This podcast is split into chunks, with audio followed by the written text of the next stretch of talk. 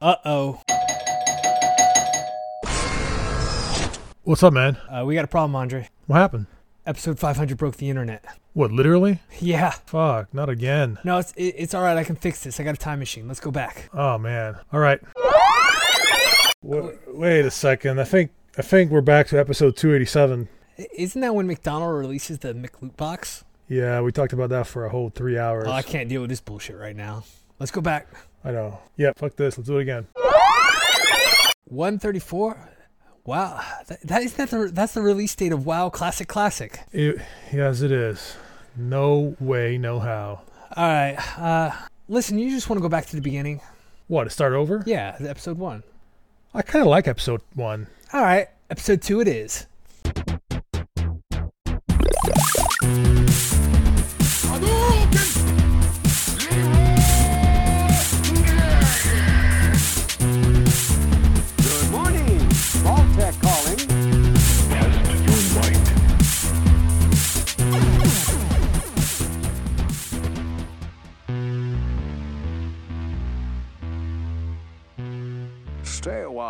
Listen.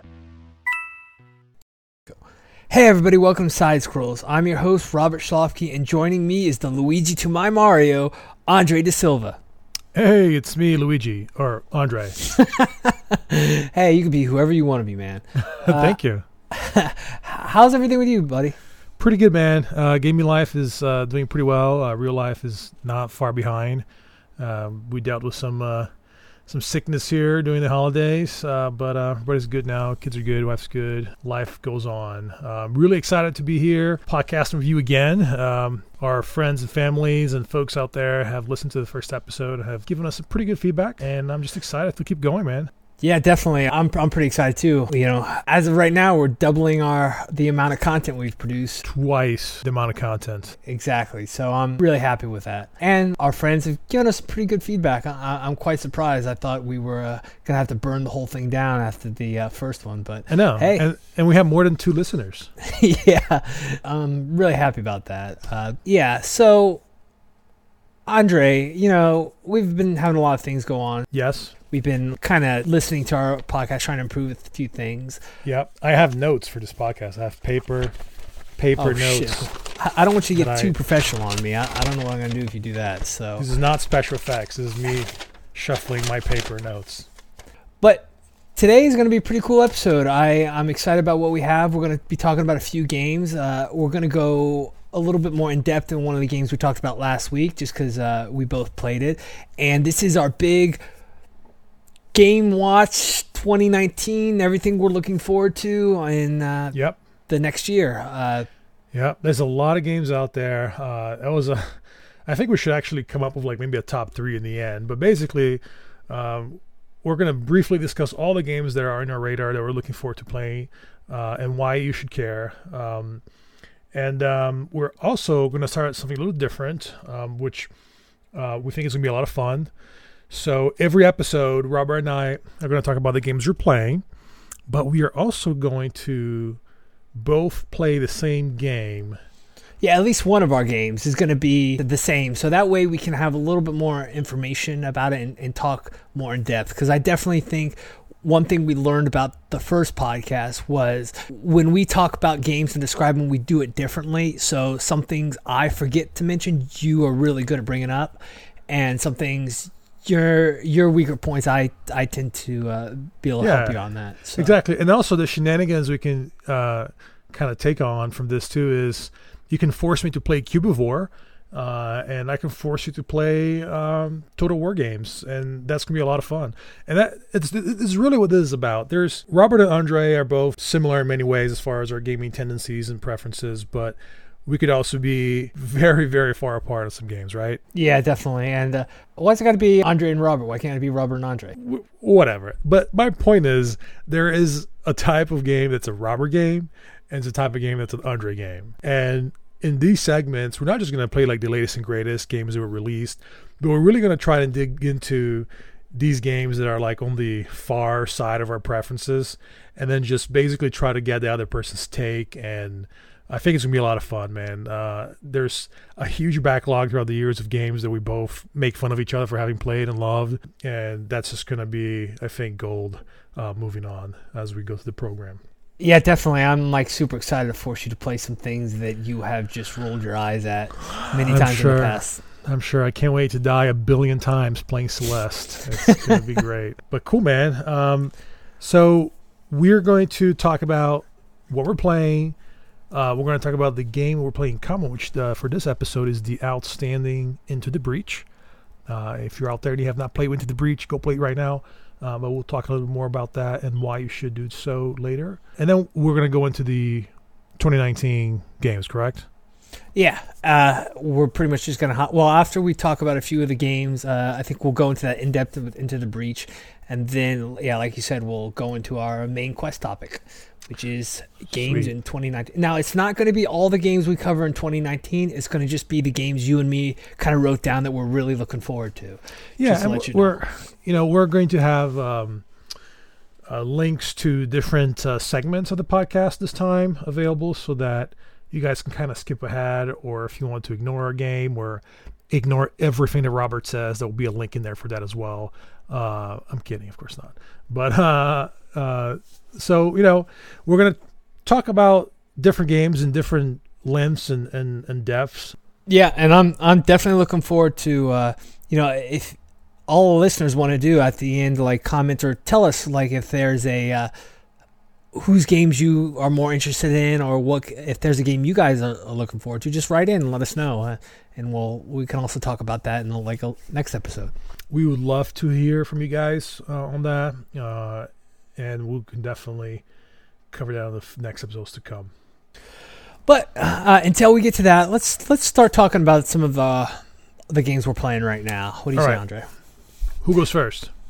Uh, well, let's let's start with the game we're both playing and end with the game we're both playing. So we'll first start with uh, WoW. I promise you guys, it's going to be pretty short, uh, not like last time. We're we're now going to have to use one of our time traveling resets for this. I promise.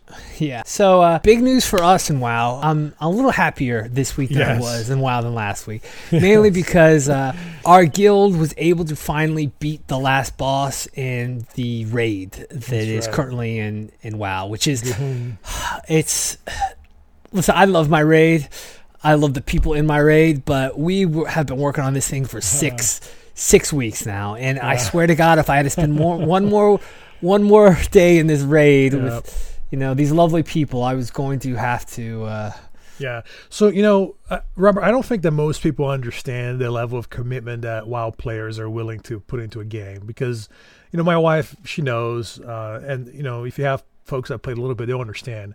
But let's just kind of describe this real quick. Each time for this past six weeks, we would raid twice a week, Friday and Saturday nights, and we would start. Uh, both times the same from eight eight to eleven, right? Is, is that correct? depends on when the main tank gets there uh usually Right, he's there a little bit late uh, you have to make that classy late entrance. But anyways, uh, and then miss your pots and miss your food. But anyways, um, so we would do three hours, tw- two days a week, so six hours a week, and we would do nothing but fight the same boss, and we did that for six weeks. So even if you just put that in the context of a single player game, I cannot think of a game that I stuck to that I did nothing but try to beat a boss six hours a week for six weeks. yeah I, I think and i think the final count was around 178 times that we had to fight this boss Yeah, it varied by down. person, but yeah, it was it was up there. It was close to Uh, 200 tries. And listen, this this was this was rough for all of us, but I have to give props where props is due. Like the whole time, everybody, because our guild, you know, our raid team is about twenty to twenty three people, depending Yeah. on. Who And we're a new guild too. We just came together for Yeah, this expansion Uh, pack. and even even though we were all tired and we were we were ready to be done with this fight, everybody was really positive. Nobody Yeah. at any Yeah. point was cursing. Uh, Yeah, at least not on the outside. Yeah, I mean, it's very hard in this day and age to find a group of people that are going to stick with something that is just kicking them over and over again. Exactly, and that's that. That was my the final kind of point to what I was saying. it's not just one person doing this. You have 20 people that got together for six weeks in a row for six hours a week. I mean, the prime time of your week, right? Friday night and Saturday night. Now I feel like a tremendous geek right now, but that's that's Yeah. life. Yeah, Um, and like I said, uh, but it's just it's a relief. The boss was G'huun. It's just looking at this thing. It's like a giant slug. Yeah, it ain't pretty. Yeah, it's, it's just a disgusting slug uh, that we had to to fight for uh, six weeks. But it's finally over. It's done. It's- we did it. It's good for me. You know, Mission grats on. Armchair Generals. Uh, everybody pulled through. Yeah. And I swear to God, I'm never stepping foot in this damn dungeon again unless I'm one-shotting everything like three Well, expansions from now. And the, the last thing I want to say, and this is not just about WoW, but guilds in general, or groups of people. Um, great guilds, I think, like Armchair Generals, have the folks that are willing to put in the time and to stick to it. Because you could have a guild of like all the world's best WoW players, and as soon as something goes wrong, I mean, it happens all the time. Even with like world, you know, top top guilds, uh, the guild just falls apart. You know, uh, and having this kind of resiliency that we did, like you said, well, the environment kept, you know, the same. Everybody was, you know, cool and courteous, and everybody's having a good time. Uh, that's really special. So uh, I feel extremely lucky to have found this group of guys and, and gals, and uh, hope we keep playing for many more WoW expansions to come. Yeah, and we're I'm definitely looking forward to the next raid, but for the next two and a half weeks until it comes out, I am taking a break from raiding and not just taking a step back to Yeah, doing enjoy life. You know, I think I think I need to uh, treat the wife to a few Friday night dinners. So Yeah, we're changing our raid schedule, uh, starting uh, the next raid to Wednesdays and Friday nights. So yeah, it definitely helps us free up some time. Now now that we have that over, I'm looking forward to trying some more games. One I actually just started playing. Well, Yep. is uh, Spyro on like PS4. Spyro it's technically Spyro's re- reignition trilogy.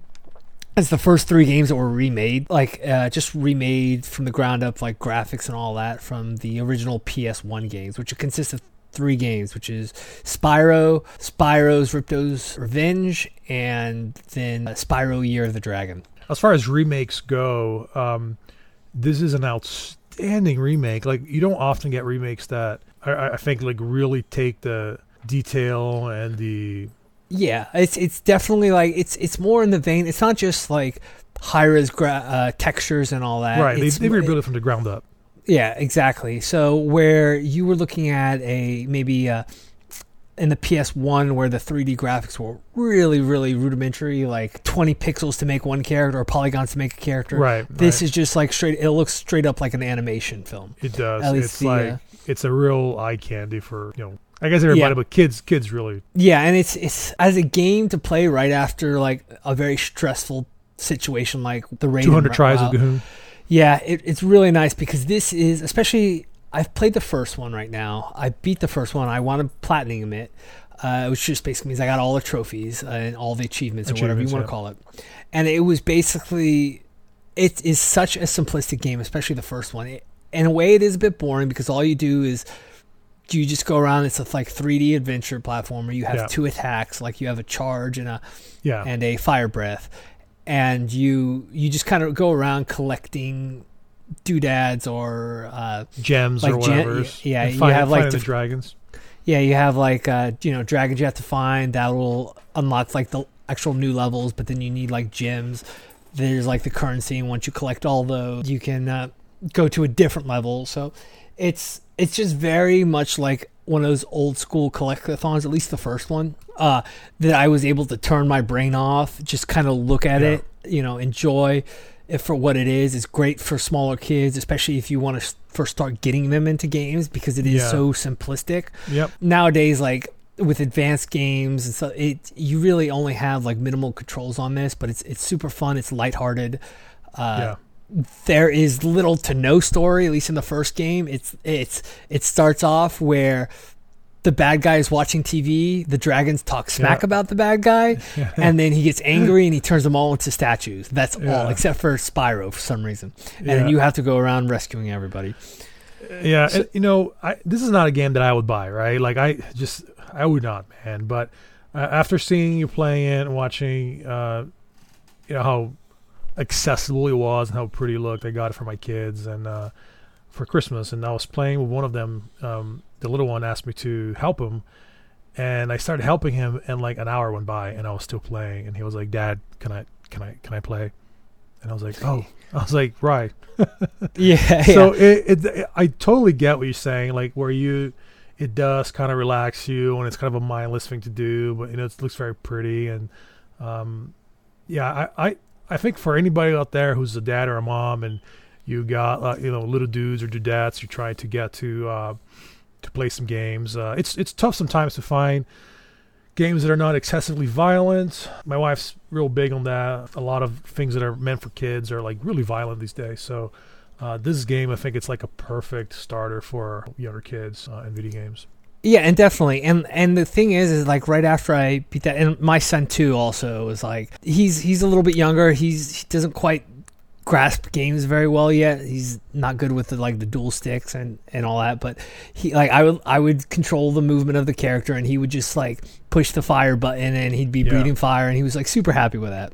Yeah, But uh, uh, and then the good thing is, is after they beat the first game, and you know you you don't need to do everything in the game like I did platinum. That's just kind of like a fun side thing to do. Like even if you just play it normally, all the bosses are super simplistic. And they don't have more than one or two mechanics. But then, as I'm playing the second game now, I uh, there there is Dark def- Souls. no, no, no. I mean the second one in the trilogy. it's it's very much like a progression in gameplay and mechanics from the first one, where the first one was super basic. You just had these two abilities, but now it's showing you like when you fly as a dragon, you you can push an extra button and you'll do like a little lift at the end of the the jump, and Right. or like you can you actually learn abilities throughout the game whereas as in the first one you just had the two abilities you had and that was it for the whole game and this one like say oh you found like so, a ladder and you can't climb it because you don't know how to climb ladders yet. So then you go to a guy and he he teaches you how to do that and then Right. you backtrack and go go do things like that. So there's there's just a little bit more. The story is much more involved. Like there's there's actual like conversations you have with people. There is an overlooming threat. Like in the first game the only other time you see the the boss the last boss is in like the opening cinematic which is what 30 seconds long and then Yeah. the final boss fight. There is no in between there. There's no build up to it really. Whereas uh in this one you actually ripto he, he follows you through like you have to stop him at multiple times during the game. So it's Right, you interact much more yeah it's much more like a scripted which is thing. cool because especially if your kids are playing it you know it's like a natural evolution for them to go from that you know the first game through something that's a little bit more elaborate you know Yeah, so I'm I'm having a lot of fun with it right now. I'm playing for about two hours, the, se- the second one at least, and I'm definitely going to try and platinum this and then move on. But it, it's one of those games where I don't play all the time. Like I don't need Right. to because it's it's very segmented and that's fine. It's just something to when I need to relax or if my kids are around and they're they're interested in games, I can play that safely there. So right okay but uh, I mean, I like that it is very colorful and uh, almost cartoon like. Speaking of which, uh, Andre, why don't you tell me a little bit about Ni no Kuni? Ni no Kuni uh, is a game uh, that it, it- okay. So I'm playing Ni no Kuni 2, right? The first one uh, is a classic JRPG release uh, for the PS3.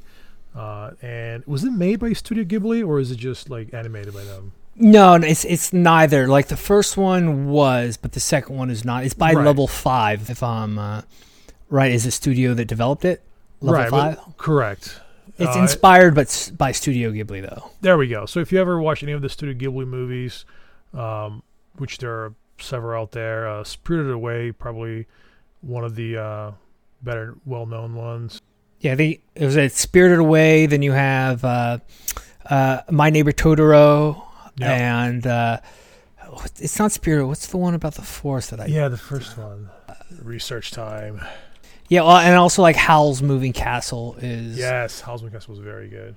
Um, Princess Mon- Jesus, Princess. Mononoke. That's that, that's it. Prince. Yeah. That's the, right. that's what got them started. 1997, Princess Mononoke. Okay. Well, it's not what it got 'em started, but it's they they've been they've been around. Basically, they're a very famous Japanese studio. Uh, that's been around for like 40, 50 years now. Wow, you're Uh, right. My neighbor Totoro was from 1988. Yeah, I think Porco Rosso was uh, earlier than that. But but anyways, so in, Anyways, so JRPG, uh, excellent all around. The first one um, kind of had like a very niche kind of battle system that some people got turned off by, uh, and it was much like a, kind of like an animated game. Like it was basically like a anime that you had like playable parts of. Um, yeah, I mean, well, the first game's gameplay was more like turn-based RPG, but Yeah. with Pokemon like elements. yeah, Like a 3D environment that your characters can around, and each of them had like Pokemon that they would collect and fight enemies with. Exactly. So, and the big difference in no Kuni 2, of course, is a direct sequel, takes place in the same world. Uh, the battle system is completely revamped. So now it's an action RPG battle system, uh, much like the Tales games. If you ever play the Tales games, where when you encounter an enemy, you get put into basically like a small like arena. Uh, that's where the fight takes place, and you have a party of three uh, typically, uh, and each character has their own types of abilities and, and magic and stuff.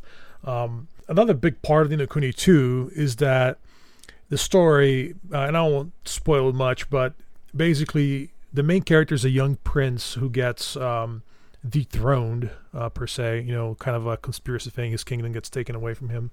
Uh, and Yeah, he, oh uh, yeah. So, well, I guess if you tie into the first one, the first one takes place about 400 years before this one does, at least in the Right. timeline. And you, and you, so you don't really need to play it You uh, don't. at all. It a it's not. story. Yeah, it's not tied to because the first game's like a 70, 80 hour RPG. Yeah, and But- if you play the first one, there's references in this game that are gonna be like little nuggets here and there that you're gonna uh, uh, you're gonna appreciate. But if you didn't play it, it's not gonna not gonna matter. Yeah, and and this this game does start off a little strange because you start off as the president of the United States, and this is Well, they don't The- say United States, but yeah, Okay, you so- start, so- you're like a president, and you're like in your presidential limo, right? yes. So the, I mean, it starts off you're the president of some country. right. You know, let's not call it the United States, but, but it, they give the it- impression that yeah, yeah. it's the United States. So, and when this happens, like, oh, so a nuclear bomb goes off. well, so you're driving in a bridge, like a really big like bridge, kind of like a Yeah, okay, like the Golden Gate Bridge. the Golden Gate Bridge, yeah, you- yeah, towards like the city, and then like you look out the window and you see like a missile flying by, and the missile lands in the city, and it's like a nuclear bomb, and everything goes wide, Yeah. and then you Yeah, wake up. so yeah, when you wake up, you're in this fantasy world, if Yeah. I'm if I'm not mistaken. And there, Yes. when you wake up, there's a there's like a coup happening. Right, you Right, wake 'cause- up right in the middle of the action, and basically, for some reason, you also wake up with a gun. So, like, you have a gun in this fantasy world, and you like save the little prince. You shoot like the people, and you save the little prince, and then you know he has to escape. You help him escape, and that kind of Yeah, sets up it- the story. and it's like the coup is like, you know, the rat citizens because it's it's they're they're not like I don't they're not exactly rats, but they're like anthropomorphic type rats. yeah, they're like rat So- people, and in in this in this setting. Each of the like countries is like a different animal or a couple different animal species that are like humanoids that live in. Yeah, so Um, like like the prince is like a prince. He looks like a boy, but he's got like cat ears. Yeah, he's So like a cat basically the- person, yeah. The the rat people want to revolt against the cat prince. Yeah, and like your so the way it works is your father just died, and there's like a ceremony that ties this like being that protects the kingdom to you, and then you become the king. It's called the kingmaker. Uh, but then the advisor to your to your dad, the mouse dude, basically takes over and kicks you out before that ceremony can take place, so you never become king. Um, Okay, so so that's kind of the start of it. And like, do you do you mostly play as the like the president guy, or is it like the king? like, how so- does that narrative so, he- take place? So here's here's the deal. Um, and for those of you who are worried, this is like we're just talking about maybe the first like ten minutes of the game. So these are not big spoilers or anything. Um, there there's no per se assigned main character. It's kind of a split thing between these two guys. Um, I like to play as the president dude, um, based on his abilities and his combat style. Uh, but the focus starts to shift to the to the little uh, boy who wants to become a king because the whole premise of the game from that point on is to create your own kingdom. Um, and they really did a fantastic job. Um, in most JRPGs or RPGs like this, you know, typically you have a very large, sprawling world and you meet all kinds of characters. Um, and this game is is right along those lines. Uh, there are very colorful characters, uh, very distinct characters, and as you meet them, you actually get to recruit them to help you build your kingdom or to work in your kingdom in some capacity. Um, Okay, so like what you're saying is when you start, you have to rebuild a kingdom. Like you get kicked out of the old kingdom, right? No, you yeah, you have to start from scratch. Yeah, you have Okay. to basically build a kingdom from scratch. And I'm not going to spoil anything, but basically, you find a way of doing it. You find some people initially that obviously don't believe in you. They're laughing at you, but you have, you know, your friend who's the president guy and a couple other close friends that escape with you. Uh, and you're going through this journey. Um, one thing that really attracts me to the game is that the kingdom building and management has its own interface, and it kind of feels like a gaming side of a game, which is really nice. So it, it's definitely a very unique kind of game. If you're into sort of any kind of JRPGs, Final Fantasy type games, you really owe, your, you owe it to yourself to try this out. Uh, it's beautiful. It plays great. Uh, it has a great story. I I kind of have it in, in on, on like the back burner right now a little bit. I have three active games in play. Uh, but I totally fully intend to completing it over the next couple weeks, getting back into. Yeah, that's cool, man. I I, I definitely want to check it out too. Like it's I. It seems like it's a game that's right up my alley. I played the first one. I never beat it because just the time commitment, and I really didn't like the battle system in the first game. Yeah, Uh, but this game, I I heard that they definitely revamped the battle system, especially to make it a lot more uh, enjoyable for me. Uh, yeah. because they got rid of the whole Pokemon aspect, which just is, I like. I like Pokemon. I I don't mind collecting things, but the whole there was too much of it in that game to, to make a lot of sense. Uh, I definitely want to try that, and that might be like a game uh, that we might. talk about it. Yeah, yeah. Later on, Yeah, that's cool. Uh, I mean, talking about things that are time commitments, and then we both play. You have been playing some Magic. Yes, yes, definitely. Now, Magic Arena is a new version of Magic that is on computers. It's it's kind of like a streamlined version, a prettier version, because they have Magic Online, which Yes. is just basically the card game online, but Yeah, the and- and interface. For those of you who are not familiar, Magic the Gathering is basically a card game you play. It's a collectible card game. There's hundreds of thousands of, of, of cards. Been around for a long time, like Robert said, since the the 80s.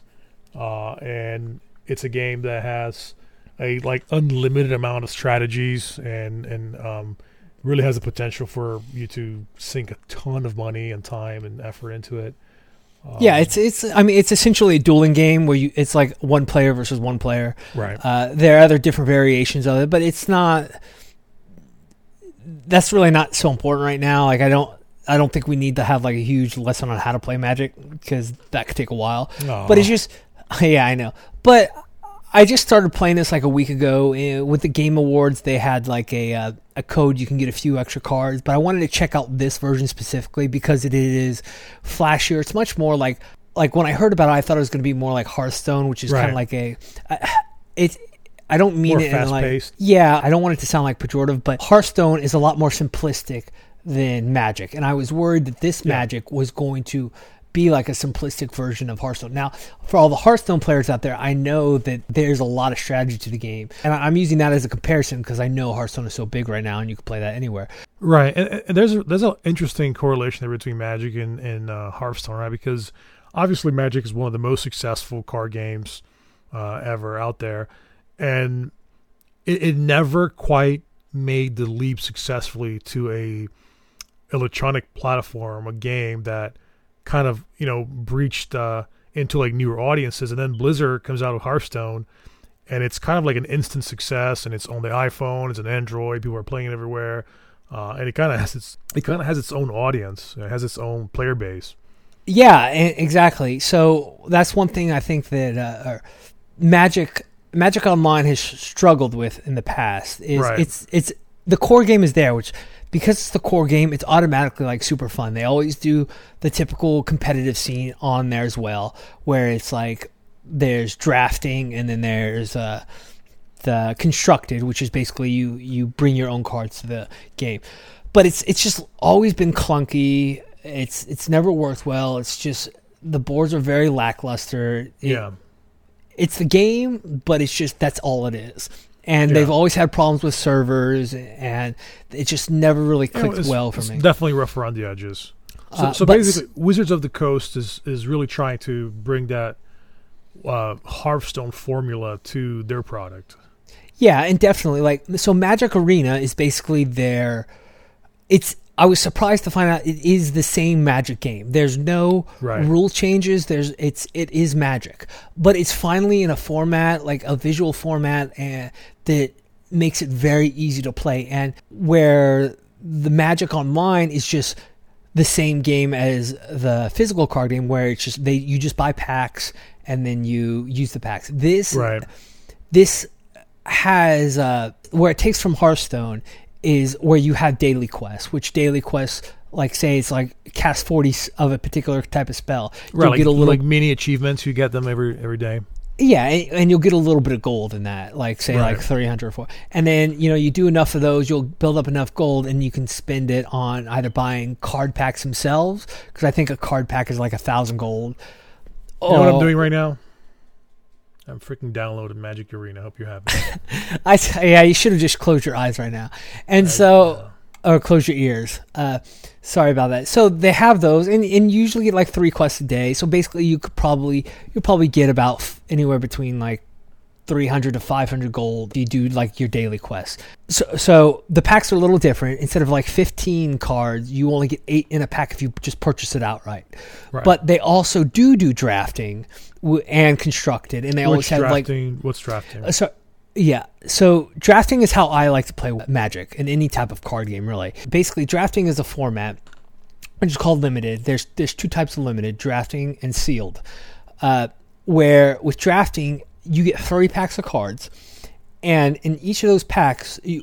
Every pl- every player in the tournament, say that there's about eight players. They open right. up a Typically, pack. it's eight players on a table yeah, they or a open a, virtual pack. table. Yeah, they open their pack. They see all the cards they get. They pick one of those cards. They take that card and then they pass their pack to the left or Right, right. so you- or- So if it's if it's 15 cards, you take one out and you pass 14 to your right. yeah. And, And- everybody, all eight people do the same thing. Yes. And so what I like about it is it becomes two games in one. Uh, one, it's Right. picking the cards that either you want to get that are going to fit right into your deck because you have to make sure you grab cards that are have like synergy and it's also trying to figure out what other people are doing so you can either starve them for cards or like it's a bit psychological in that that phase like it takes a lot, but also everybody is just getting three random packs. You guys are all starting at the same level. Like, everybody's putting the same amount of money in it. Yeah, there's a little bit of luck involved because some people might get that Right. super rare card that's super powerful. But for the most part, everybody can. If you're good enough in draft, you can you can compete You, in should be able time. to make a good deck with just about anything, right? Like depending how Yeah. how good you are. And it, it's drafting is like a science and an art. There's all kinds of videos, sites, and and there's like a whole fan base just for the format, and not not just in Magic, but in other games as well. But so that's what drafting, and that, that's just what I like to play. But they do that in this game, and it's when you draft in here, like if you purchase a if you purchase a pack, just like the thousand gold pack, which is obviously in game money, uh, in game currency that you earn through just these quests, uh, you can do that. Uh, those will be like eight cards you'll get. You get one rare, and then you'll get eight uh, other cards or seven other cards. It's all random. You never know what card you're going to get. Uh, but if you do do the draft, uh, you know that's usually typically real world money, or it's like five thousand gold. Uh, Right. so it's a, a little bit more, but those packs are like the standard 15.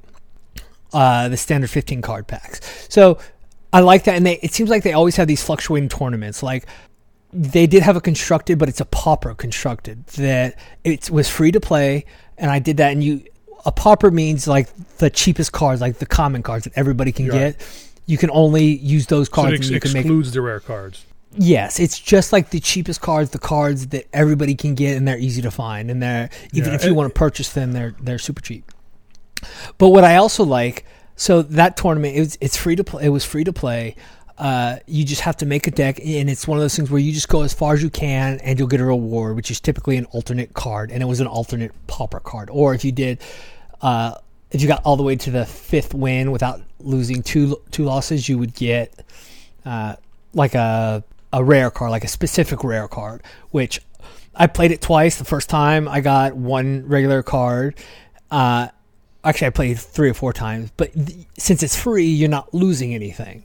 uh, and it's just it's a way to be able to still be engaged with the game, and, and I really like what they've done for people that even can't afford to always spend money. There's ways to earn Right. it and and still be involved in the game because you know if you some people can't spend all that money, but like a lot of games are doing now, it's not necessarily people that are paying that you want in. You also want people that can play, so there's a bigger player base. So everybody like so even the people that are playing can be matched and, and more people are, Yeah. are enjoying themselves. So Yeah, and the But thing about Magic that I think really is like a unique uh, thing is they, basically their m- like pay model is literally pay to win. Like when you think about the physical cards, the more money you invest, the more expensive cards you buy, the better is your chances to to play. And somehow that has remained intact in our current day and age. Like it's this weird loop where everybody's fine with that. Like it, even to me, like it makes sense. Like magic cards, like they're valuable. I, I can buy a magic card for a hundred dollars. And that's okay.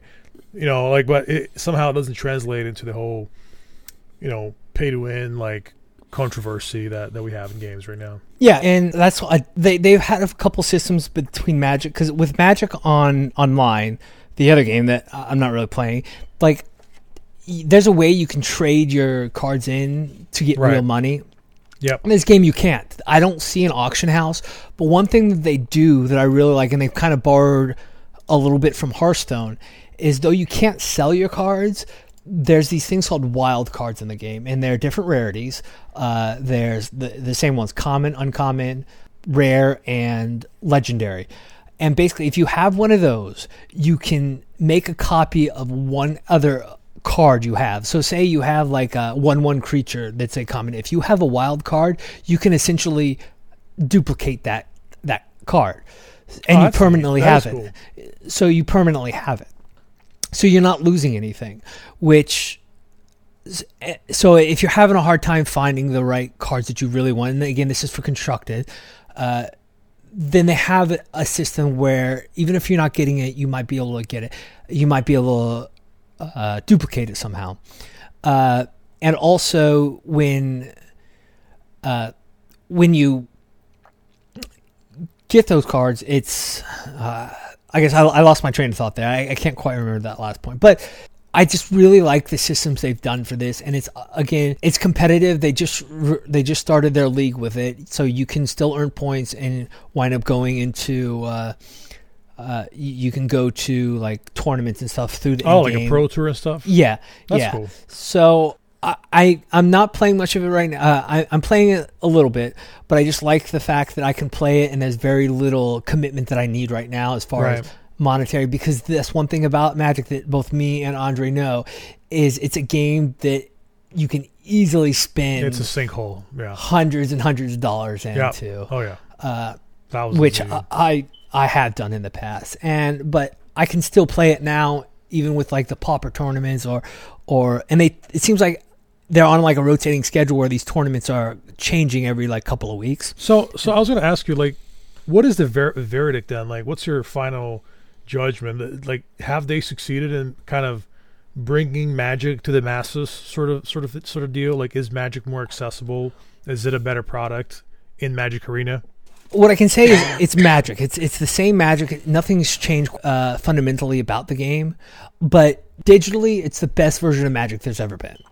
Oh, that's okay. It, it's, uh, to just kind of wa- sum it all down, and I'm super Yeah. happy I mean, where I it's just, going. I just downloaded it. I, it looks looks great. I'm, yeah, I'm and gonna try to do the casual thing, like you said, like play. Yeah, and, and like I I said, I've I've only played like a couple of games, but it's it's nice. Like even if you know getting the quest done, and you, you still probably lose a lot, uh, but it's it's just a fun system, and I I've always liked it. and I'm so happy to see it is it's like evolving because one of the things about Magic Online that we've talked about is it's just been the same thing for years. They never updated it.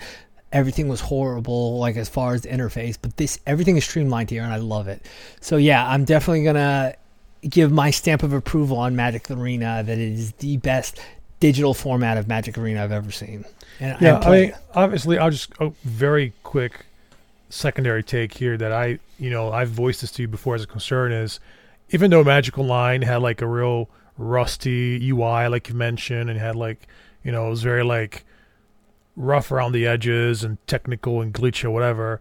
Um, it had like quite the fan base, and the thing about Magic Online when they released it initially is that it was an exact representation of the card game. So cards in Magic Online would also be valued at hundreds of dollars sometimes, right? Uh, a booster correct. pack, you can buy a physical booster pack for three ninety nine, and you can buy a booster pack in Magic Online for three ninety nine, same exact price. Um, Yeah. and throughout the years, and it's been around for what since like nineteen ninety nine, something like that. So, you know, almost twenty years. I know I have a sizable library of cards in Magic Online, and although I will play Arena and I will check it out, I'm sure I'm going to have fun with it.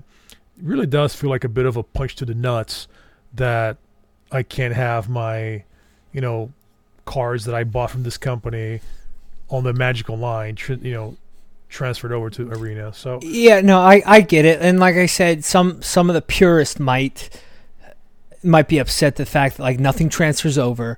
It actually only has, I think, like the the last four sets of Magic since Right. uh 2019. So it's, it, but starting now, like it's like at some point they just had to count their losses, and yeah, like for the past, Magic Online is still there if people want to play it. Or Magic, uh, yeah, Right. Magic Online important. but yeah. arena arena i think is for newcomers and just people that aren't aren't hardcore into magic it's a great way to start and a great way to play and eventually it's going to get that library where unless you're playing um I, i'm not i think it's called legacy where you can use all cards in magic Right. typically you can only use cards that are released in the last two years so Mm, yeah.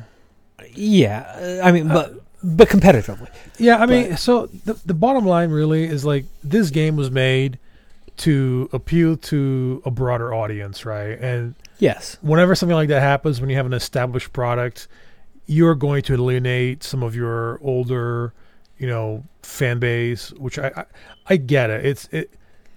It's interesting to see how it's going to plan out, you know, play out over the next couple years. Um, it may turn into its own thing where everybody just plays both, and it has its own player, you know, player base. Or they may, like you said, eventually kind of cut the cord of uh, Magic Online, which eh, I think if we do get to that point, that does happen like that, cold turkey, we're gonna have a quite the shit show in our hands. Uh, but um, I think I think it's a good effort. I think I think they're kind of I think their their heads are in the right place. So hopefully, Wizards of the Coast is gonna handle that pretty well. Yeah, and I think they will. I mean, they're they've been around for what thir- almost thirty years. I know, uh, well, no longer than that because they own D and D. Uh, so Yeah, yeah, but th- I mean that's just pretty much my take on it. Well, Uh, cool man. It was like you you you uh made me download the game, so maybe some other people listening are gonna do the same. yeah, and like I said, it's free to play to, or free to try, so it's low commitment on anybody's part. Cool. All right, so um, what else am I playing? I'm really playing Graveyard Keeper. I talked about it last week. Um, not going to talk about Graveyard Keeper in a whole lot of detail right now. I want to kind of I want to beat the game and then maybe get Robert to play it, um, so we can talk a little bit more about it. Uh, unless you have some specific you want to say about Graveyard Keeper. No, I mean I haven't gotten into it yet. Like I said, uh, I'm I'm playing a few other games, and I definitely would like to try it. Uh, I think it's a game I would have a lot of fun playing. Uh, but just right now, I'm trying to clear a few of my other games that um Yeah, yeah. So so the game the, the third game that I'm playing is actually the game we're going to talk about in our new segment that we don't have a name for yet, but um basically is the game we are both playing and um we don't we didn't know, right? Like we didn't know if this was going to be an Andre or a Robert game. No, I think it was your game, like because you're the one. As you'll find out, like you were the one that kind of championed it in the beginning. Okay, And- well, I, I- I did get it first, but this is a game that was very widely um, recognized as an outstanding game. Right, it won uh, best strategy game of the year in the Game Awards. So this is not like a this is not like a, a niche, right? I, I bought it. Uh, yeah, no, uh, it's yeah. You bought it, and I have been thinking about playing it, but after our conversations last week, Right. and you know a few other things I listened to, like the Giant Bomb's uh, Game of the Year awards, where they discussed it in depth. I, I, I was very interested in, in the game myself. Right, right, and and it it just turned out to be. What, what would you describe it? Like you, you had a good time, but it's not like uh, Yeah, I'm definitely like I'm not as hot on it as you were. Like I know you you really really loved it. I I'm more like it's there are things about the game. I think we should start off uh, before we get into what I didn't like about it. okay, Uh, just fair enough. Let me let me let kind me of kind of re- reiterate what it was about. Yeah, so let me let me start from the beginning. So, Into the Breach is a strategy game, right? It's a four by four. You play on a uh, board of about eight squares by eight squares, Yeah, yeah. And You're looking at like a tactical game. Like uh, it's Right. kind of like think of it like a chessboard, right, but it's and eight by a- eight squares. It's deceptively simple in it that it's a 16-bit type of graphic game, but it really, really sets up a, a very unique mood and, and environment with what he has. Um, basically, uh, humanity's been destroyed by these creatures that come from uh, inside Earth somehow, uh, and you're part of this elite group of soldiers that control these robots. I mean, if you've seen the Pacific Rim movies, um, it's got a lot of similarities. Right? It's a group of three uh, giant robots that fight giant monsters. Uh, yeah. So t- typically, your the, the game starts. It's very little story. It's basically they kind of want to give you like the basic background. yeah, There are bu- there are bugs attacking cities in in these four islands, and you have to defend the cities with Right, your right. squad of mechs. but but the game starts like- at the, like it starts at the end. Like you lost, right? And so the, the, the like the little bit of story that you have is the guy, the main guy, the commander. He goes, "All right, you know, reset the timeline. Let's go back to another timeline." So basically, your little group of people can go to different timelines, like like different universes within that universe, uh, to try and save Earth. Yeah, it's basically like the whole Back to the Future thing, where you go back to change a timeline, and then that's going to be the new timeline. Exactly. So, so what I, but you don't take your whole squad back. You can take one pilot back because this Right, is if essentially. you have to reset. so this is essentially like uh, it's a rogue. I want to say it's a rogue like. Right. I would say uh, it, it can be a roguelite, but which is a weird difference. The way it works is the islands you go to and the maps on the islands change every single time. Right. So at Like, first, not at first you have to go to like the first island, and then there's a second and third and fourth. But once you've done, once you've unlocked all of them at least once, and you start a game over, you can start in whichever island you want. Yeah, and I did like because each of the islands has a, like a particular different theme to it. Like the bugs might be slightly different, or Right. like there's, There's, one a island where, yeah, like there's one island where you f- also fight uh, like robots that are going out of control, or uh, like the there's like different environmental. Things that happen. Um, yeah, and like the, there's like sand in like a different island, Right, right, and- right. and- which So I I'm- do I'm- think that's pretty. I'm, I'm, I'm gonna get into the like the details of how the, the game mechanics work, but I kind of want to paint a little bit of a, bit, a better picture. So when you start off, uh, you always start off with three mechs, right? And there's three pilots, but one of the pilots, it's like a special pilot, and that he has like a special ability, right? Yeah, I, I do think now you should talk like you start off with a squad of Right. mechs, which is so typically there's there's actually eight eight squads in the game. Right. Uh, Which you only start with one of them unlocked. Correct, and uh, basically uh, they're the different squads you can unlock by purchasing them, but they all play differently, uh, which I like. But you always play with those three type. Like so, you pick one squad, it's always those three three mechs. Like the first Right. one. Uh, well, I guess you can talk more about it. Right. Well, so uh, basically, uh, of the pilots, um, you also like there's different squads, there's different special pilots. You start off with one special pilot unlocked, uh, and the special pilots, like I said, they have like one distinct special skill or characteristic, the same way that each of the ro- robot teams have like a theme or mechanic. And when you start the game, you go to the first island, uh, and throughout your adventures, uh, a time capsule can crash into the scenario that you're in. And if you succeed in maintaining or securing the time capsule, you can encounter new pilots. Um, and once you've encountered a new pilot and you have him in your team, uh, even if you reset the timeline and you don't keep him from from the next go, he'll be unlocked, and from that moment on, you can start the game with that new pilot unlocked, which is really cool. But yeah, so um, team of three, for example, the first team, um, there's classes of, of robots. So you start with a range uh, robot uh, that has like a ranged attack. Um, the attack that that robot has, correct me if I'm wrong, but it hits a square, right, where like the alien is, and then it pushes back anybody that's in adjacent squares. Yeah. So so yeah, you have that robot. Then you have like what the like a regular like mech suit robot. Think of kind of like like a Gundam suit. Yeah, they're where- called primes. Yeah. So what they do is they're just like they're more like of a melee melee um, creature. Where the, I think the first the first one in the first squad it just punches something and then And it it- you know, pushes it back. Right, right. And the Uh, third the, the third mech is called a heavy, and it's a uh, the type is a heavy, and it's basically a tank, and it shoots like in a straight line. Uh, it's like a ranged version of the the Prime's attack. It hits something and knocks them back a little bit. Now, I just want to talk about how why is that all interesting? Because so in the game you're trying to protect the power grid because the power grid is what allows your mechs to function and for you to jump. Um, to actually, for it to function, right? Because you can jump timelines if they Yeah, yeah. So uh, let me let me back up just a little bit. Uh, so you you take the squad, and the goal of it is to repel the the bugs on on these different islands, and the islands are separated into you. I guess you can call them levels. Uh, but they're just like different sections, and Yeah, you like have to pick. zones.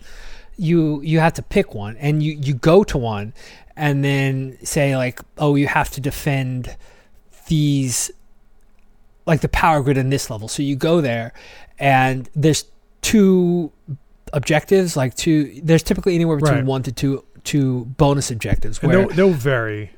yeah, the main goal is to Survive Not- like well four or five turns depending. Yeah, it's all it's always 5 turns and you basically it changed have a little bit. Okay, so yeah, like you said, it's like four to five turns, and basically you have to survive the bug onslaught. So it's not, it's not that you have to kill all the bugs.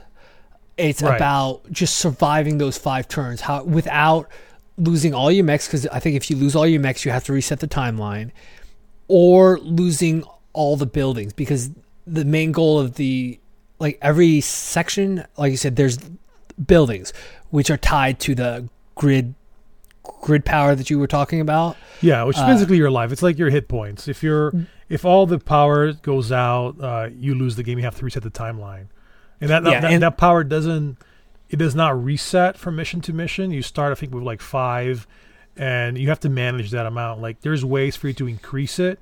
Um, but yeah, by like say doing like a bonus objective or yeah, or like, that. at the end of each island, you get to like each each mission you earn reputation, and at the end of the island, you get to spend your reputation, and you can buy um, uh, power grid points, and you can buy like upgrades and different abilities or pilots and stuff like that. But yeah, so like I said, you go into the uh, each each map or each objective is different, and one thing that for me at first was not apparent, and you tell me if it was for you, but because I I, I thought okay, there's no way that these bonus objectives are just a bonus. It's whatever. If I get it, I get it. If I don't get it, whatever.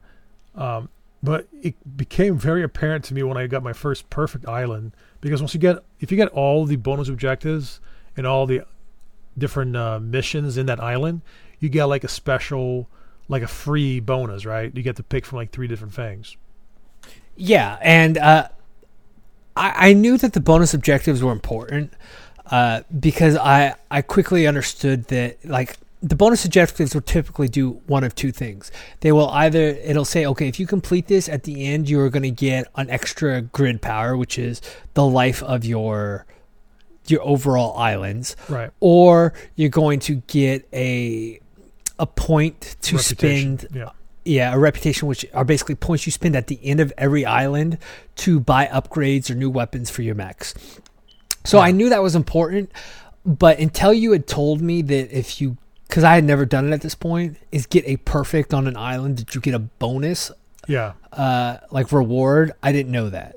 Yeah, me And- neither. And once I found that out, for me, the bonus objectives basically became like an absolute like requirement. Like I, I will start with the first mission, fail one thing, but reset, start over.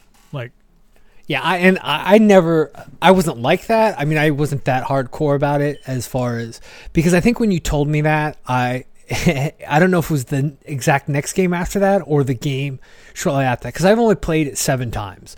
Like I've only gone through seven uh, timelines, I guess you can say, and I uh, I wound up beating it on my seventh. And it was after you had told me, shortly after you had told me about that bonus objective that uh, I beat it because I knew I needed to really focus on that more.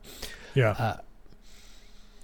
So Well, I, I kind of just wanted to explain like what what makes each game unique and interesting, and like why is this game such a huge success. Um, let's talk about the the map, right? Like, let's talk about the different variants of the map. So, Okay. first thing you have is um, just the different tiles. You have a regular tile, um, the and tile meaning the square that your unit will stand in. Uh, you could have a tile that is water. Uh, if it's water, any land alien, any land alien that you bump into the water is going to die. If it's a boss, it's considered a gigantic alien and it doesn't drown. If it's a flying unit, it also doesn't drown. There's no effect. Uh, you can have a forest, which if any damage is taken in that tile, it turns into fire. It turns the alien into fire, and that alien's going to take one damage every turn, which is really important. Um, if it's a cliff, uh, the alien or your unit, any non-flying unit, if it's bumped off, just falls to instant death and disappears. Um, then you have yeah, I like yeah, there, there's de- there's definitely a lot of them. Like I don't know if you want to go through. Do you want to go through every single one? Because it seems like uh, it's.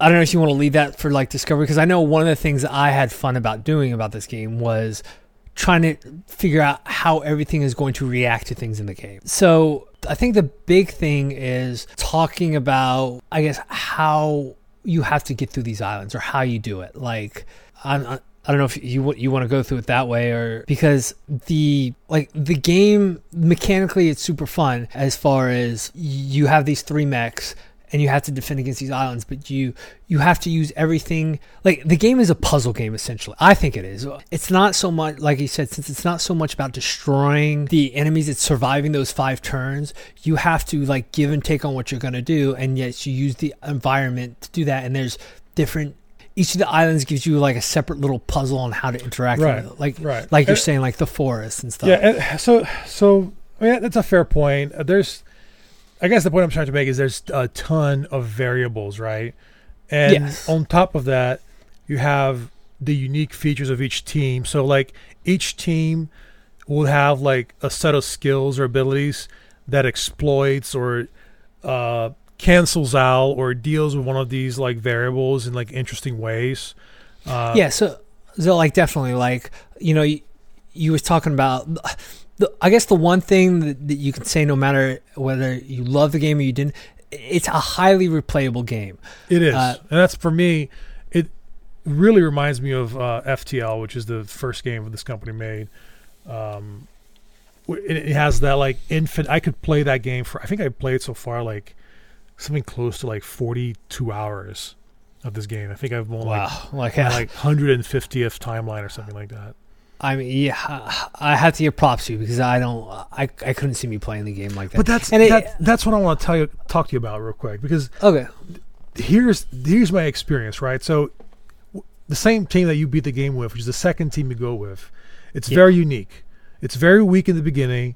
Um, basically, their theme is two of their units they can create a smoke in the field, and that smoke cancels out the ability or the attack of any anyone that gets into it. Um, but they also have a special ability that if a, a unit stays in that smoke, it takes damage, um, which is neat. It's like a neat thing, and it's you can create some like nice plays with it. Um, Yeah, Which- no, it's definitely like I, I, I played the first team and I and I thought I I love the first team because the first team is it's much more. Uh, it's just basically it's movement where like if they hit something, it's going to move whatever right, hits. you're like, back a bumping tile the aliens into like. So, so I, I I don't think we like mentioned it. Like when when you're starting a turn, you know what the enemy is going to right, do. Right. They they always go first, and you can see like what buildings they're trying to attack. what Yeah, so attack to- you're going to use, what direction it's going to go into. Yeah. So when he says they go first, is they move and then they choose what their attack is going to be. So it's choreographed what they're going to do. But after they do that, before they attack, you have a chance to react with your mechs, figure out what you're going to do. Now, so what's what this it means is like some mechs, like he, we said, the first team can they'll damage a bug, but they'll also move it. So, so say the say the bug is going to attack uh, a building Right. uh, to the right, but then you attack it, so it's going to move it one square to the left. So it's still going to attack that that right, right. position, Like in a straight since, line.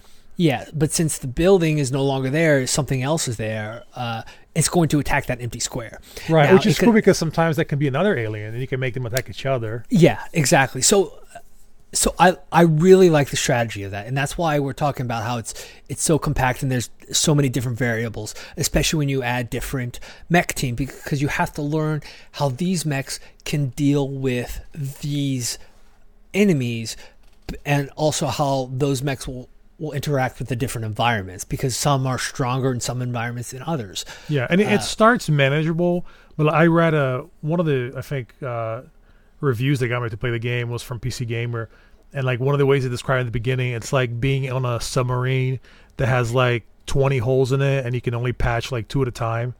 You know, like you only have two hands. You have to like figure out like how to survive, basically. Yeah, and definitely. And so, like, I, I- you know, I, I when I was talking to Andre about this game, I'm definitely not as hot as he is on. Like, he loves this game. He spent 42 hours with it, or however long you said. Yeah. Like, I like the game. I think I see what is great about it, and like, I think there's a lot of strategy, and you can have a lot of fun with it. Yes. Uh, so so let me just finish real quick with the, with the experience that drove me to want to talk about this game, right? all So I right. played with the second team, the team that makes smoke. I straight up lost like 30 times. Like to the point where I was like picking up the controller and going, oh man, like this again. You know, and like just I was getting to my very limits of um like being willing to keep playing the game.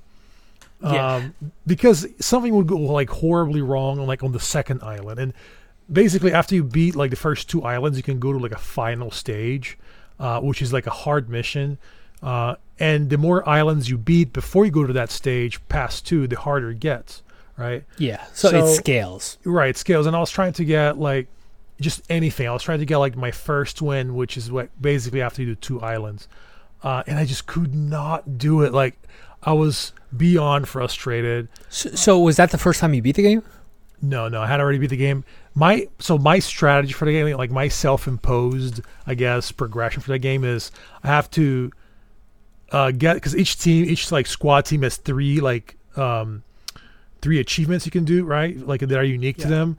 So I have to play a squad. I have to get the three achievements, and I have to beat the game with that squad. And then I move on to the next squad. I have to do the same thing. I have to go all the squad achievements, beat the game with that squad, and then we're good to go. And before I can say that I'm completely done with the game, I have to beat the game with like all different types of islands, like with two, three, or four islands. But anyways, okay. So I was like at my wits end, right? Like ready to like throw the console like out the window. Um and I got this there was this one perfect first island. Like I mentioned that you can get this like uh, time pods that drop and give you bonuses. I think the first island I had like three of them, and I got all the bonus achieved, all the bonus objectives. It was just perfect, and I was so powerful after that island that like the next island because that team is a team where once you uh, invest some uh, skill points or upgrade points into the mechs, you can make that that little theme of him you can make stronger. For example, uh, in the beginning, one of the robots like he jumps over a unit, and when he jumps over that unit, he plops smoke, so it Yeah. stops that unit's attack. Right, so you can ev- you can Yeah, yeah, yeah. upgrade him to jump two spots and drop two clouds of smoke. Um, but that costs a lot. It costs like four upgrade points, which is it's it's huge. Like sometimes you can't even get that after uh, defeating like the first island, right? So, anyways, Yeah. I had upgraded my team, and once I did that, I was like, dominating the battle. Like there was no, I would get into these horrible situations I mean, because you get you get like outnumbered quickly, right? Where like there's always three of you, but then something happens and there's like s- five or six aliens. Uh, and Yeah. maybe you couldn't kill an alien that turned before. You had to like bump them sideways just to avoid damage. Uh, but that causes a problem the next turn because three more aliens come from the ground and then your situation just gets even worse. And I will get into this like really bad situations where I'm like, oh my god, I'm so screwed. But my team would have the tools and the tactics to like beat it. Uh, and as I beat the second island with a perfect island again, I beat. I went to the third island, got even more powerful, um, had even more fun with how these impossible situations would kind of seemingly become like you know second nature to to my team. Uh, and then into a fourth perfect island, and then I beat the game with a perfect execution of all. I got an achievement for beating like you know having like a perfect strategy, or whatever. Um, and for me, that was such an amazing, amazing feeling, amazing gaming moments. And I mean, I'll compare it to beating G'huun after six weeks of trying for you know six hours a week. It was like this, you know, I went through like this really tough, rough, you know, many tries to kind of hitting my stride, having everything go my way, and like just enjoying like this dominance that it's for me it's like the essence of progression where like you start off from nothing and eventually become powerful uh, and few games can do that to you like few games can give you that sense of accomplishments that sense of um like really overcoming you know like impossible odds I mean, Um, I, I I think there's quite a bit of games that do that. Like, I mean, I think that's uh, what most gamers tend to like about.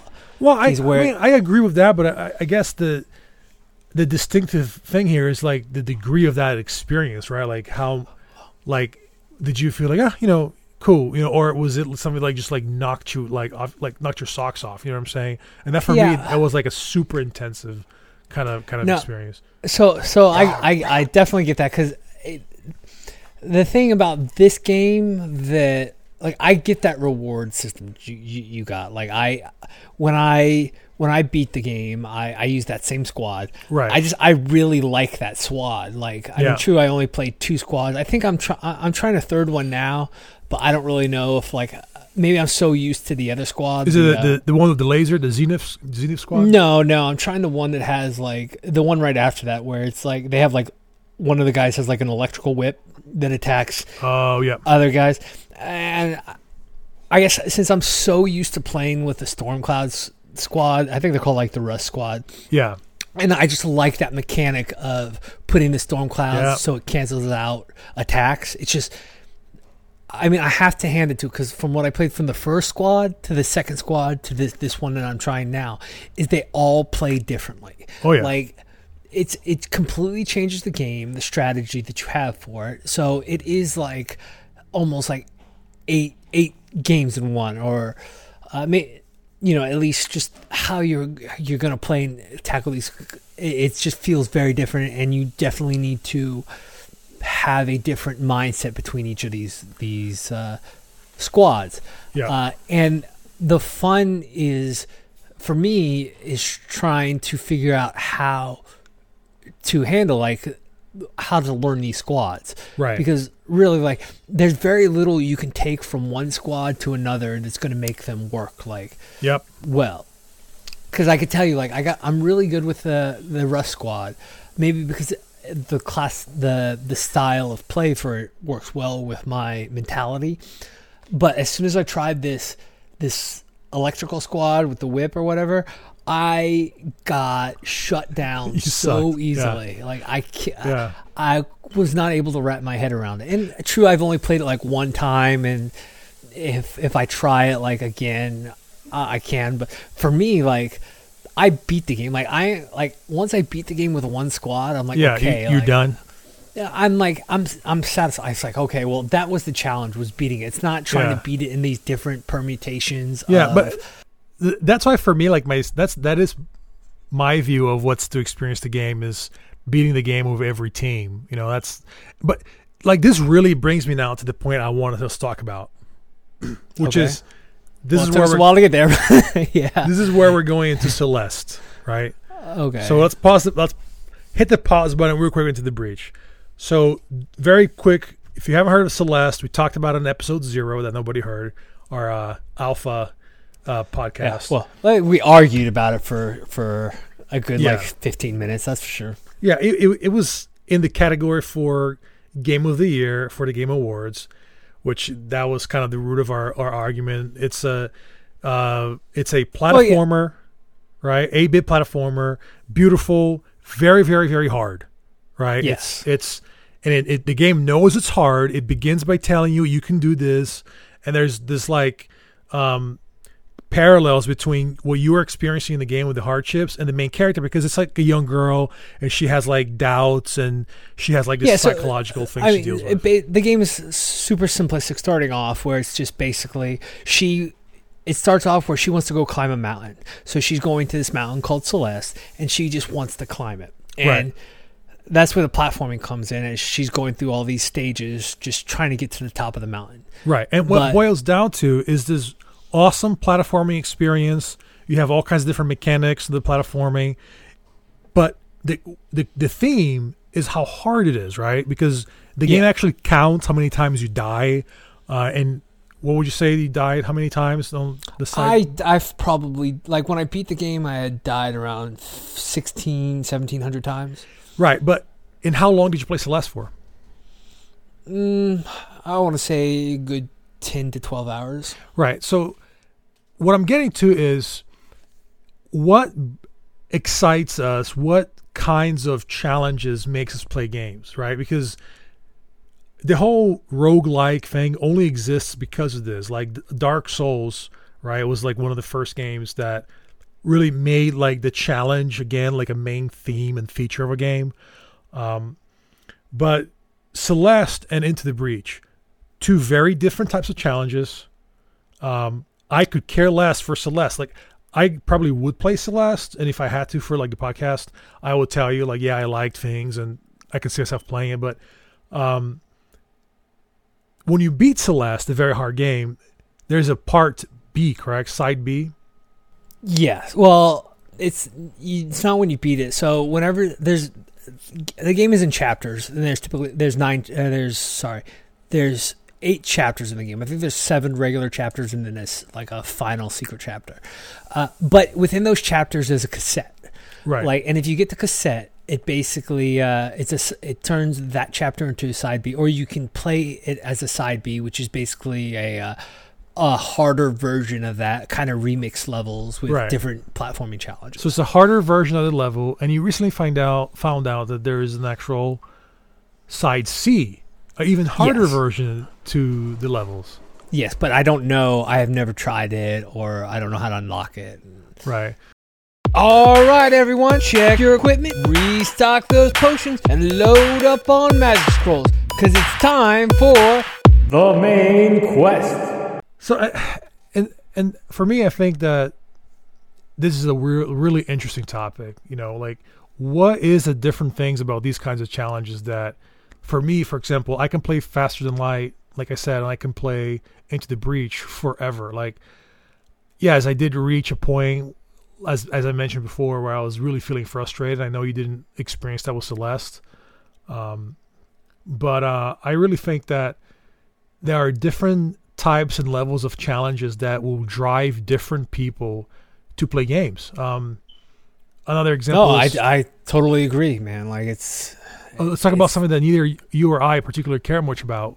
Um, in World of Warcraft, in WoW, there is a system of uh, pet battles, correct? Where you can have this yeah. like cute little pets. They're like they're not really Pokemon styles, but they're they're like mini pets you can collect and they can fight. yeah, it's just other. something that that'll follow you around. They don't do anything. They don't help you fight or Right. do anything. They're just kind of like an aesthetic thing where they just follow you around. and it's it's a game within a game. And one of our good friends in, in our guild, uh, one of our the, the guild uh, masters, actually Nisi, um, she is like all about uh, pet battles. Like she loves it. It's like probably the biggest thing for her in WoW, or close to, right? Yeah, yeah. And you couldn't pay me money to like collect pets in WoW and and like battle them. Like you just couldn't. Um, Yeah, I mean, s- same here. Like, I have absolutely no interest spending time doing that. I I don't find it. It- It's just not something that grinds. Uh, you know, like it's not the carrot and the stick that I'm looking for. Right, and, and exactly. So, as a as a, a gamer, like I had never considered this. Like, I would never think that a developer would say, "Let's make this challenging, but in this way," because I think this way or this challenge will be more attractive or manageable or popular. Um, but th- there really are like distinctive types of challenging uh, mechanics or gameplay features I think that appeal to different people. And I think it's if you stop to think about it and look at some of these recent games and some of these ex- examples I just mentioned, it's it's pretty pretty clear. No, uh, I mean, I d- definitely I agree. I just, I guess, what do you want to talk about, like, as far as like what what drives you to play, like, or why I don't like those, or the differences between why I would like something like, like, uh, into the breach, but I mean, love how I like love Celeste and that, like, I could totally play that over, like, until I complete everything, or into the breach, like, yeah, I mean, what's your take? Like, what what about I think what about for you? Like, is that Celeste challenge and and and, and into the breach challenge? Like, because you have said many times that roguelike games are not for you. Like, you're, Yes. you're not. I like- experience. Correct. I don't like a game that, first of all, with roguelikes, there is skill in it. I'm not going to deny that. But there's also a heavy term of luck. Getting the right things that, that are just a random t- chance that you're going to get uh, in order to progress farther. And if you just get a bad roll of the dice, then. y- It's just it's no matter what you do, you're not you're gonna have to reset, or uh, you know you, you don't get anything out of it that's uh, that's like a fundamental thing that I cannot stand in games that, that turns me off. I can't play something and then you know play it for an hour and then something bad happens or I don't have the right thing to deal with whatever and I have to start from the very beginning. I don't like that type of game, which is why I don't play a lot of arcade games. I, I mean, I like them. I can play them in very very short bursts, like a five minute, ten minutes, but I can't play like put the hours like say you put into into the breach or Right. anything like that because it's not there's no like definitive end to it and that's one of the things that i love about celeste wha- and why i can do it is yes it's it's super hard like same with uh like we're talking about celeste and like a dark souls or any of these games where i'm gonna die a lot but it's to me i never feel like those games it's it's not by chance that I die. Like the mechanics are there right in front of me. Like I have progressed to this point. This is a challenge I have to overcome, and then I complete it. And if I fail, I, I start right at the beginning of that section, but not all the way back to the beginning. So no matter how much I'm good at like the first like 45 minutes of the game, I don't have to keep playing that 45 minutes over just to get to this one spot and die and then have to do the other part I already know to get to this this section. Uh, and just the act of that happening, like like when I talk about Moonlighter, like I like Moonlighter a lot, but the times like I have to stop playing is after I've done a run, I've done really well, and I mess up at the end for whatever reason. Like I still Right. can progress, but I have to stop playing the game for like a day or two because it just it turns me off so much. Yeah, and with you and, and like with Celeste and even with like Dark Souls, like I get frustrated a little bit with Dark Souls, but it's never something that pushes me back more than five or ten minutes. Uh, it's and with Celeste especially, it's typically like the stages are like thirty seconds, but once you beat that, you don't have to go back to it at any point unless you want to just try and do it better for whatever reason. You, you're always progressing through a story or a level or Well, I mean, an if you, experience. if you want to play part side B and side C, you do have to do it again. Yeah, but they're like a com- they're completely different. Like it's not like the story itself. It's it's they're different challenges, but it's still like a linear progression of a challenge. Like Yeah, I mean, so I can say the same thing about Into the Breach, and I can say that the things that are luck in Into the Breach or games like that, um, for me, that's what they add to the game. They add this unpredictable challenge that it, it's like, and also I enjoyed this a lot in Civilization games where you start the map and you don't know what you're gonna, like, what kinds of, you know, things you're you're going to be given, uh, what kinds of challenges you're going to be given. But I feel like Yeah, that yeah, luck you and- mentioned. I think that's what makes the game special to me. Yeah, and and that's cool. Like I total like I I play Into the Breach. It's it's it's super fun. I cannot deny that. I can't say, oh man, this game is like the worst strategy game I've ever played. I you're not going to hear me say that uh, because I think mechanically it is super fun. But what's going to propel me to play it is not to try the different permutations of it. It's like, okay, I beat the game. It was fun. I had a nice run. I, I beat it with I the, with this team. I did four four islands, uh, and I then I completed it. Uh, so I got the four island victory, whatever. But I wasn't like so now. I don't feel like I need to go back. Like uh, I saw the ending. Uh, You know, for you know whatever you like about the ending. Like I like I like a beginning, middle, and end. I don't like a beginning, middle, and end, then a beginning, middle, and end, then a beginning, middle, and end. Like I, I it's yeah, just- and and I hear you. I don't know. I I feel like that's more of a like a concept you have in your head than uh, a thing that actually materializes in games because I've seen you do that all the time with games where you want to platinum it out, like you said. Uh, you want to get all the achievements, and you're going back to wherever you have to, to the beginning, whatever, to get a certain something to give you an achievement. I mean, how is that any different?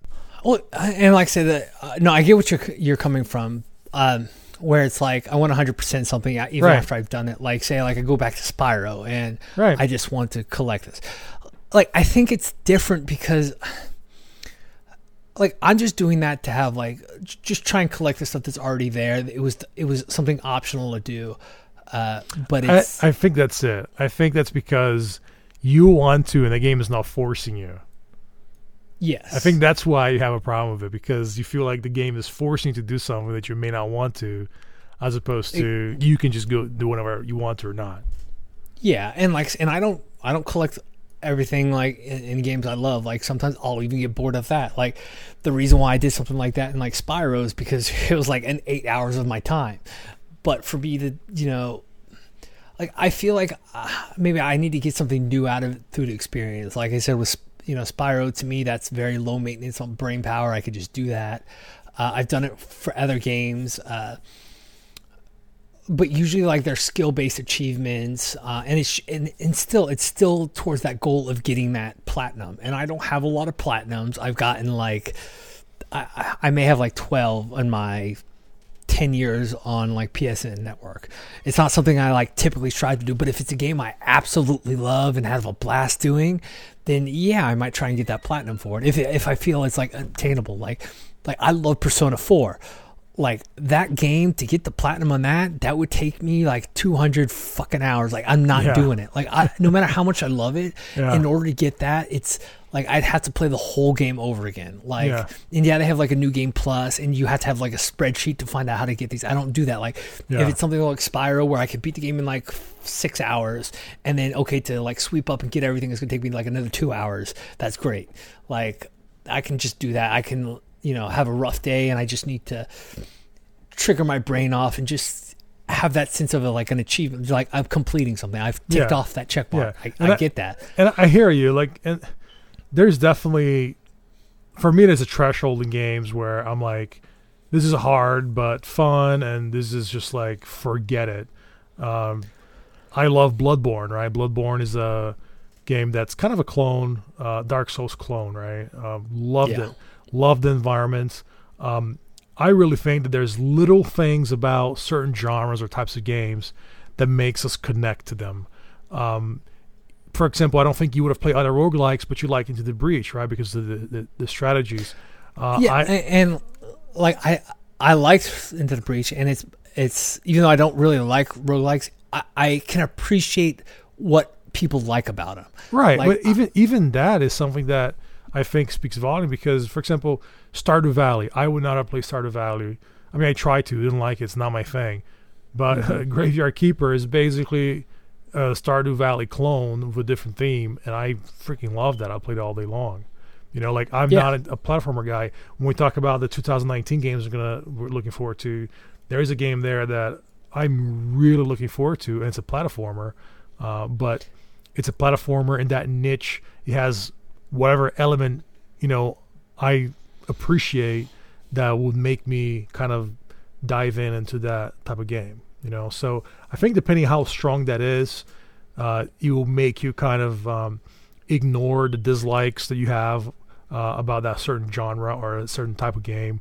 Uh, and I, I think that's a real, um, uh, like difference. I say, I guess, between uh, like a a game that's distinctive, like that's special, and a game that's just kind of cashing in on, you know, a whatever you know success of uh, of other games. Yeah, and and I hope like through our conversation uh, it hasn't come off across that I like I I hate roguelikes because I think they're bad games. I don't. I just it's not like listen, like I like RPGs, I like these like somebody's to find some people just like first person shooters, they just like Call of Duty. It does I don't think it's less of a game because of that. Uh but it's just it's not something that on the long term that is going to hook me. I appreciate it. I think it's it's fun game. If you like strategy games, it's it, think of it like like Sudoku. Like I, I think of it in a way like that. Like you know, if you like Sudoku, it's and it's hard to compare. I don't know if it's a right comparison, but Yeah. you know, it's it's something where you have a challenge. It's the same thing. Chess is the same thing, and you just have to like just the permutations. And I, that's not. How, I like always progressing forward on something. Like I, I- okay, I do this puzzle, and then I want to move on. Like I don't want to like stay. Okay, now let me just change two things on this, and then Do it go again. on. Uh, yeah, Right. it's just. I totally get why people like that. It it uh, fires something in the brain, which is awesome. It's it's not what I'm gonna go for, Not for and I, yeah, and at the same time, like that's why I love Celeste. Celeste was, yeah, it's super hard. Like I I die like 1,700 times, uh, Jesus, but I always move forward and with a smile on your face. yeah, I mean the whole there's not one time where I think I like all right, screw this game, I'm done with it. I Yeah. wanted to like progress. The whole time I felt like a sense of accomplishment. And, and Yeah, it's like you when you beat that that that fifth island when when we defeated G'huun, everybody like jumped out for joy. To me, to me, I didn't need to do five islands to do that. With Celeste, it was thir- a thirty second challenge that was like super hard that I took me maybe ten minutes to get done. yeah, I can, I can see that. Uh, and then I I'm not looking back, always Like, looking I, forward. I, am not. I don't think that you had the same like, like level of uh like the intensity, but maybe were like micro like experiences where you feel like you just overcame this, you know, like crazy challenge, and you feel like proud. I mean, and I, what I played uh, a couple weeks a couple weeks weekends ago. Jesus Christ, can I talk? Yes, at your house, I played Celeste, right? yeah, And uh, I picked it up. My wife was playing it. She was like, she got stuck in the place. So I picked it up a controller. I was like, all right, let's try this. And for me, like from the get go, I did not think I could beat that whatsoever because you had to like, you had to jump forward and then dash up, and then time the dash right so that it, you like didn't hit the spikes, and then you started to fall, and then mid fall, you had to like hit the wall and then dash again to like a tiny little crevice. Yeah, and maybe I'm a, bit, a little bit of a sedate, sadist when it comes to you because that was like the B side on the last world or last chapter. Ah, so great. you're like basically going from where Celeste builds up from the beginning of like Okay. complication. Yeah. Well, you I feel- basically s- I feel even better because my point is I did it like I I beat the, little portion of the level and I did feel I, I did feel like uh like that that great sense of like accomplishment for beating it. So I yeah I hear I, I hear what you're saying. Um, you know it's I think my original point is uh, there's definitely uh, challenges that are that like kind of hit people in different ways and, and, and kind of bring a certain interest or following to a, to a game. Uh, and that's something I'm going to be kind of a little bit more cognizant to in the future. Uh, and as we play games and talk about games, I'm kind of going to keep that in mind and, and kind of go back to this conversation. And if you're out there listening, uh, feel free to give us some feedback on the kinds of challenging games that you've played and what kind of challenges drives you in games. Uh, we're um, about are we an hour and a half in, or are we an hour? Yeah, we're, no, we're like an hour and 35 minutes. Well, I like to So- apologize to Anna, one of our friends. Uh, we Yeah. wanted to keep this at uh, 59 minutes, but what we're Uh, going to do now is basically this is going to be part one of our podcast. So, uh, Yeah. the next thing we're going to talk about is a 2019 games we're looking forward to. Uh, if that's something that you're interested, please stick around and uh, and, and listen. Uh, Well, if not, we'll see you next In, week. in all honesty, I think what we have right now is like really good. Like, because we kind of went from into the breach into a different subject, Yeah. and I think what we need to do is cut it off. That like that's going to have to be our end right now because we're an hour and a half in, uh, and I want like wh- what I'll do is either when you get back because you know behind the scenes Andre's going to go away for a couple of days, so we kind of recorded this a little earlier than Yeah. I thought. Uh, so he's going to be gone for five days. So what I want to do is maybe clean this up. This that was going to be our like end, and then next episode is just instead of talking about games we're playing, we're going to talk about. It's just going to be if it's like a 45 minute or like an hour and a half like it is again because what i'm noticing is we tend to talk a lot more than i thought we were going to about a Yeah. subject which is cool like it's I, I it's fun to do that and I like doing it listen like we're beginning this we're still trying to figure everything out so i appreciate everybody you know sticking along for the ride and, and kind of seeing where we're going to go from here but like i think next episode or maybe we'll make it a special episode Yeah. and it's just going to focus on 2019 in the games we like we have a huge list and from looking at this like we could easily talk over an hour and it and right now it's like 11:30 yeah. and I've I've got to like I- I've got to get ready for work tomorrow morning like I said uh but I think we have a lot of solid stuff in here uh and like guys like what did what did you think about this? Did you like us going really in deep with into the breach?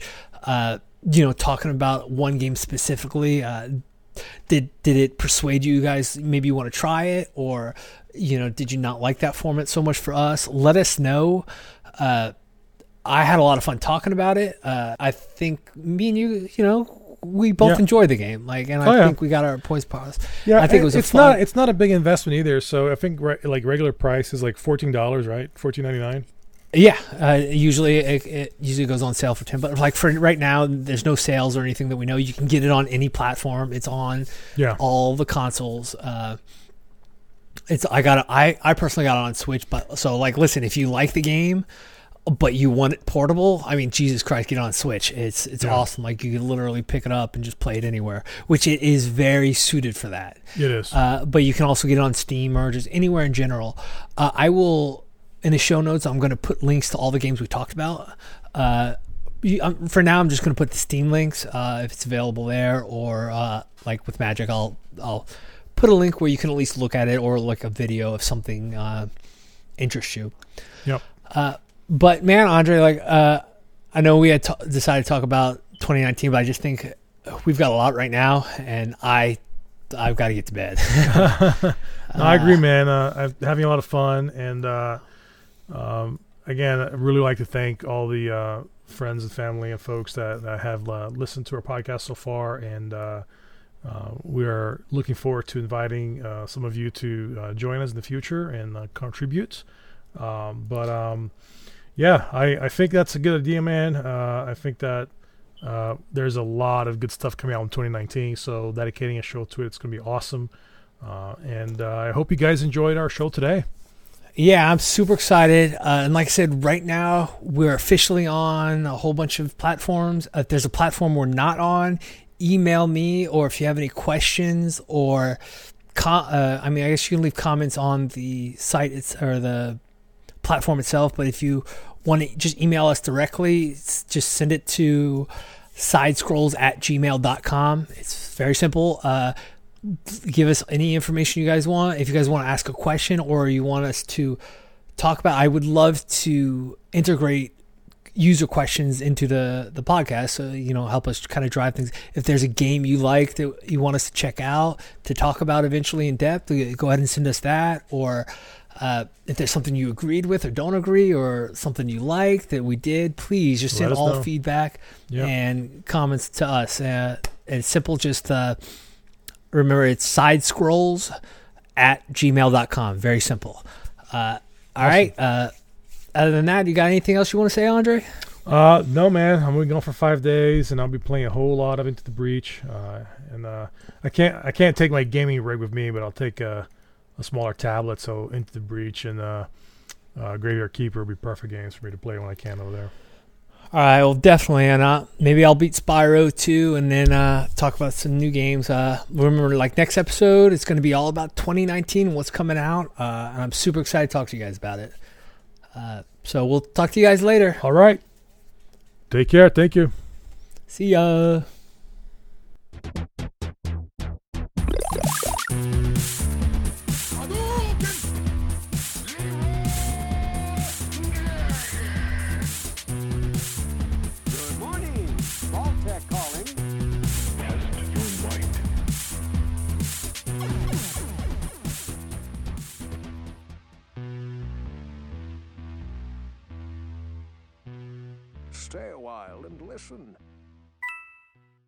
Hey, everybody, welcome to the second episode of Side Scrolls. I'm your host, Robert Schlofke, and joining me today, as always, is Andre to. Let's restart.